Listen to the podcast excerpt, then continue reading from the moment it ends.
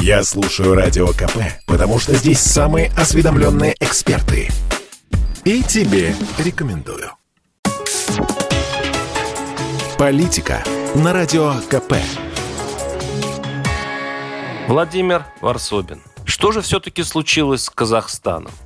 Попробую ответить на этот вопрос как непосредственный наблюдатель алматинского кошмара. Перебрал много версий. Конспирологических, житейских, религиозных, геополитических. И, пожалуй, остановлюсь на одной. От этого объяснения я долго отмахивался. Слишком мудрено и невероятно. Но, во-первых, в Казахстане так считают многие.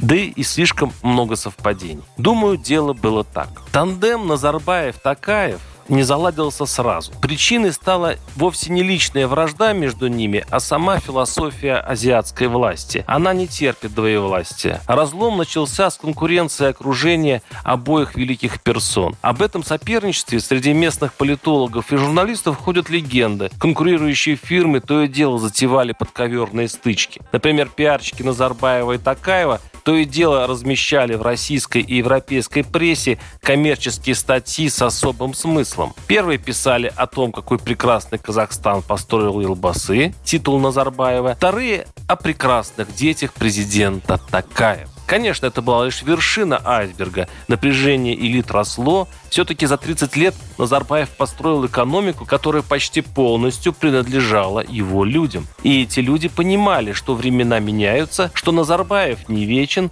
что договоренности с новым президентом не прочны, что нет никаких гарантий, что за спиной Такаева поднимают головы молодые хищники, готовые отнять у старых богатую, сочную, жирную страну. Противоречия нарастали, и 28 декабря случилась странная встреча Владимира Путина с Такаевым и Назарбаевым одновременно.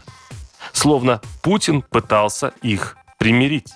Или ситуация достигла такой ядреной точки, что нужен был арбитр. А теперь ключевой вопрос. Предполагало ли казахское правительство, что через три дня запланированное повышение цен на газ в два раза так возмутит народ? Мой ответ – да.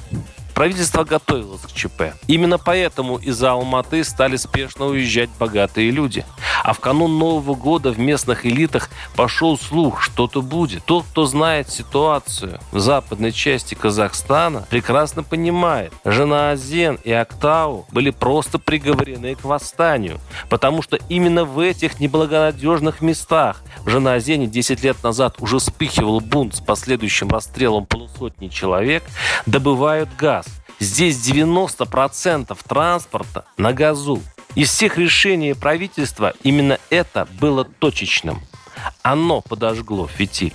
А теперь реакция знаменитых казахстанских силовиков, славящихся своей суровостью и склонностью к стрельбе – но тут силовики вдруг исчезли. Я был поражен, когда сравнивал численность восставших в Алмате и число полиции. 10 к одному. Причем полиция была вооружена только резиновыми дубинками. А демонстранты всем, что можно выдрать, отломать, а потом чем можно покалечить, а скорее убить. Секрет алматинского кошмара в том, что если власть уйдет из любого азиатского города на три дня, то не нужны никакие исламисты, провокаторы или зарубежные злодеи. Жители сами разнесут свой город. Придет чернь с пригородов и ближайших деревень, чтобы восстановить социальную справедливость древним способом, насилием и грабежом. Власти, уверен, сознательно отдали Алмату, как, впрочем, и всю страну восставшим. Расчет был прост. Бывший дипломат Такаев, будучи человеком рафинированным и неопытным, растеряется, запаникует.